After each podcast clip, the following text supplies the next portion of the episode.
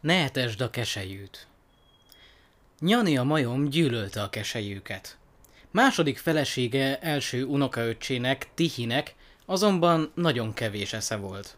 Csak mondta, hogy gyűlöli a keselyüket, a valóságban azonban éles csőrük, csupasz nyakuk, kiterjesztett szárnyuk, veszedelmes görbe karmuk nagy hatást gyakorolt rá. Egyszer Tihiék lakófája közelében egy keselyű ereszkedett a földre. Tihi szeme csak úgy nyelte az undok madár minden mozdulatát. Azután minden irányba körülnézett.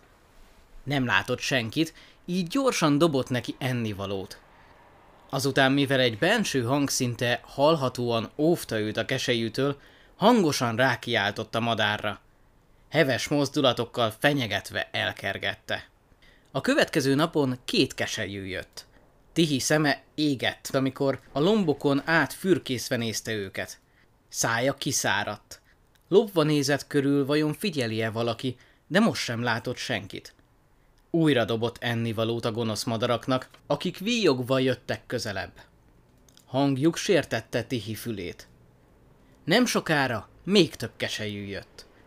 Egyre közelebb jöttek, mert Tihi ismételten etette őket. Azután olyan hangosan, ahogy csak torkán kifért, és még a messzi tüskebokrokon túl is meghallották, rájuk kiabált és kővel dobálta meg őket. Megrémültek volna, ha nem szokták volna meg az etetést. Így azonban csak csapkodtak kicsit a szárnyukkal, de ott maradtak. Tviga a zsiráf előnyös helyzetből a nagy tövis bokor fölött nézte végig mindezt, és szomorúan csóválta meg a fejét. Tudta, hogy aki kesejűket etett, szerencsétlenséget zúdít magára. Egy hét telt el. A kesejük nem maradtak többé tisztes távolságban. Egészen a fa tövéig jöttek, és undorító módon ették az eledelt, amit a kismajom titokban ledobott nekik. Tihi elbűvölten nézte őket, bár a félelemtől reszketett a térde.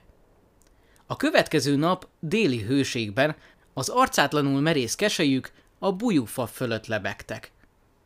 Tihi láthatóan dühösen kergette őket, azonban csak víjogtak és félszeg száncsapásokkal letelepettek a fára, s vadul kapkodtak csőrükkel az eleség után, amit Tihi ilyetten dobált nekik. Fejük felett a magasban más kesejük keringtek. Egyre több és több érkezett.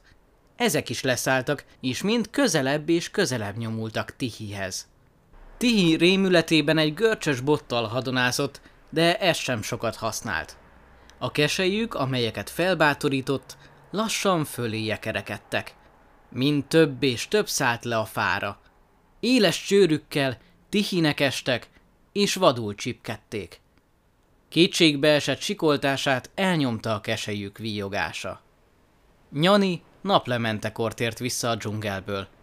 Iszonyodva látta második felesége első unokaöccsének tisztára lerágott csontjait a család nagy bujufája alatt. Ó, ma rosszat fogok álmodni, nagy ember, szólt Daudi egyik hallgatója, és megborzongott. Én is, mondta egy másik, miközben megmarkolta a vastag gyökeret, amelyen ült. Szinte látom a csupasznyakú fejüket, amint felén vágnak a csőrükkel. Daudi mosolygott, de azután elkomolyodott. Közületek néhányan elmondtátok nekem, hogy tisztátalan gondolatok zavarnak benneteket. A mai történet választad erre. Ha ezeket a gondolatokat azzal tápláljátok, hogy nézegetitek, olvasgatjátok, hallgatjátok őket, és beszéltek róluk, akkor reátok telepednek, és véget vetnek az életeteknek. Éheztessétek őket, és elmennek tőletek. Etessétek őket, akkor egyre szaporodó sereggel jönnek. Sok szívet falt már fel ezeknek a gonosz kesejüknek a csőre. Ó, mondta Emgogó félhangosan magának, ezek a szavak igen erősen érintenek engem.